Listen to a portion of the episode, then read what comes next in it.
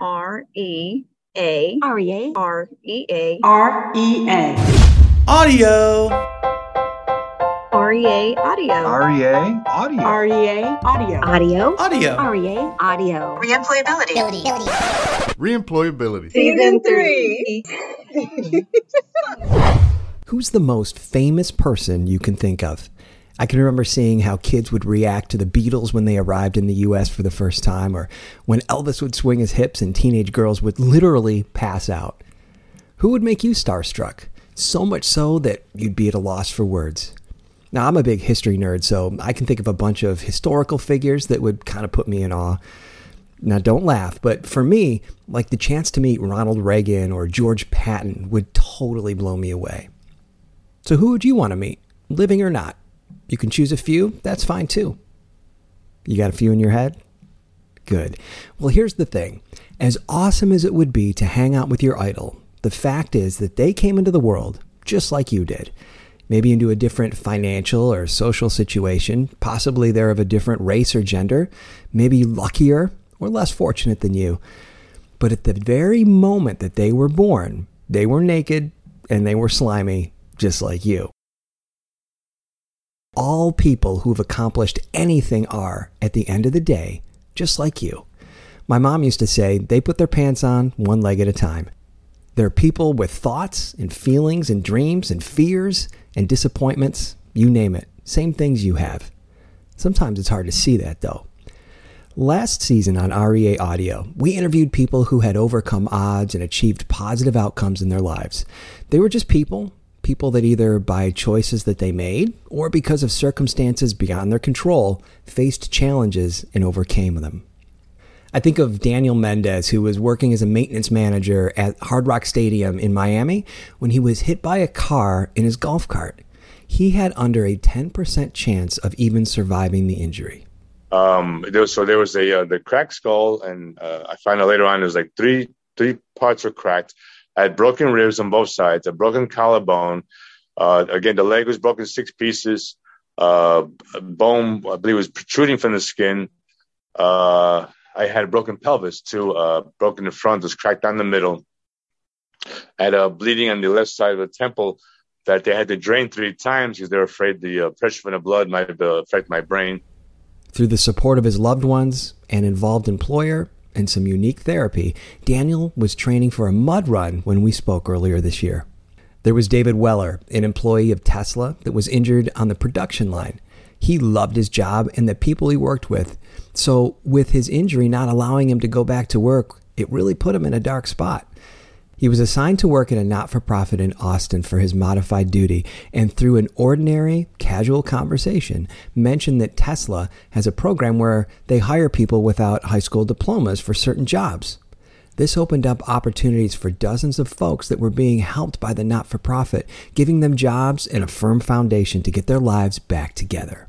Because I know their background and everything else, when I came into Caritas and when I working with Tesla, I know Tesla's guidelines about employment, uh, hiring people.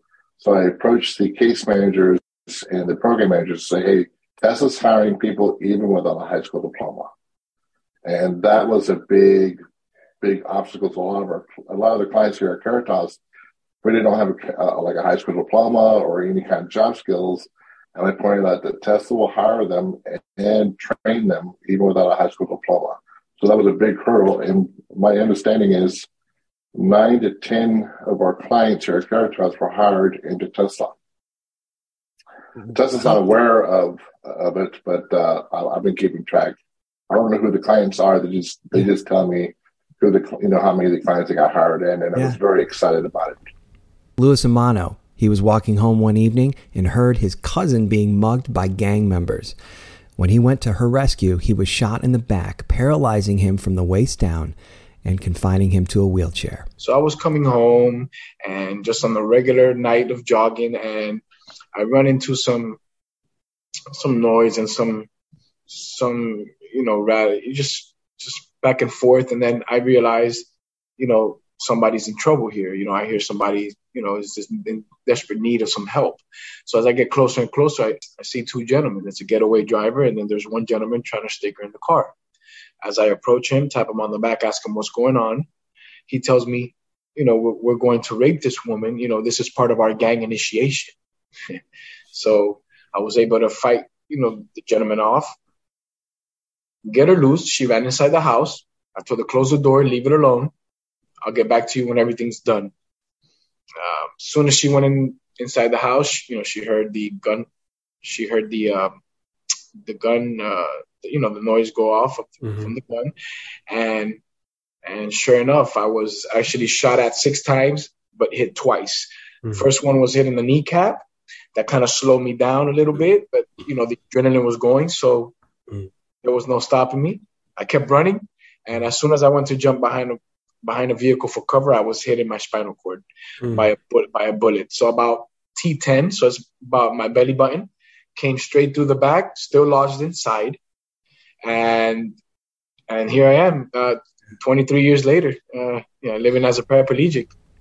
Obviously, he survived his injuries, and Luis now works with other paraplegics, helping to coach them into recovery, pointing out resources and empathizing with their struggles.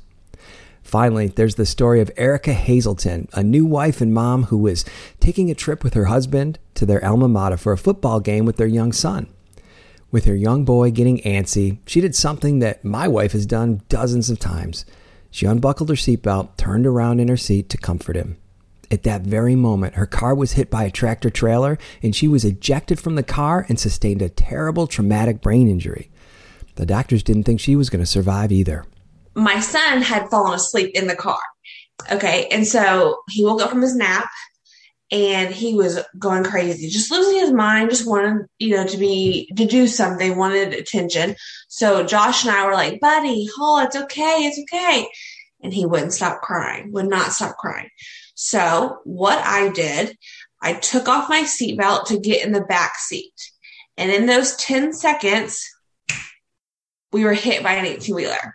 Um, I was, I ejected from the car. I went through the windshield and I landed in the median.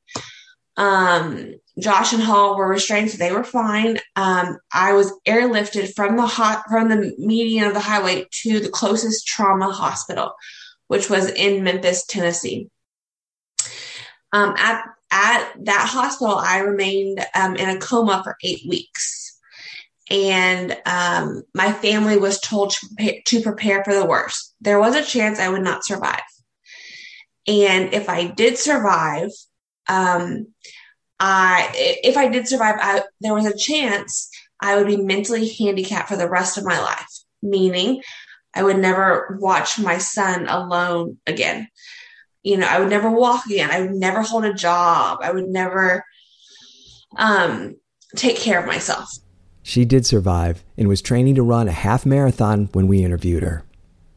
These people are all heroes, famous to someone, their families, their coworkers, or others who've been put into similar situations. And the one commonality that I've seen in all the interviews we've done with these folks is their will, their willingness to overcome, and their overwhelmingly positive attitude. I love listening to these stories because I put myself in their shoes and try to figure out if I could overcome the hurdles they've overcome. How would I react to being thrown out of a car or shot in the back? What would I do with my life if it was changed in an instant? Well, how would you react? What would you do? Especially knowing that these people are just like you and me.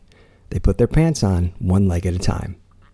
So that's what we're going to do in season three of REA Audio. Explore and tell the stories of more people who've overcome not life's obstacles, but canyons, so that we can better relate to them and our fellow human beings.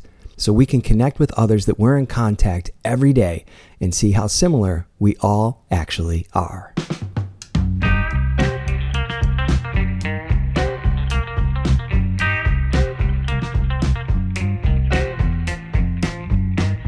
Thanks for listening to REA Audio. If you want to hear the full stories of the folks I mentioned in this episode, you can click on the links to the original podcasts in the show notes. Now, we need you to help us out. If you know someone whose story should be told, please let us know. Email Todd at reemployability.com. That email address link will be in the show notes as well. We'd love to have you follow REA Audio on Apple Podcasts or Spotify or Stitcher or wherever you get your podcasts. You can also check out more content at listentorea.com. Remember, lead with the good and have a great rest of your week.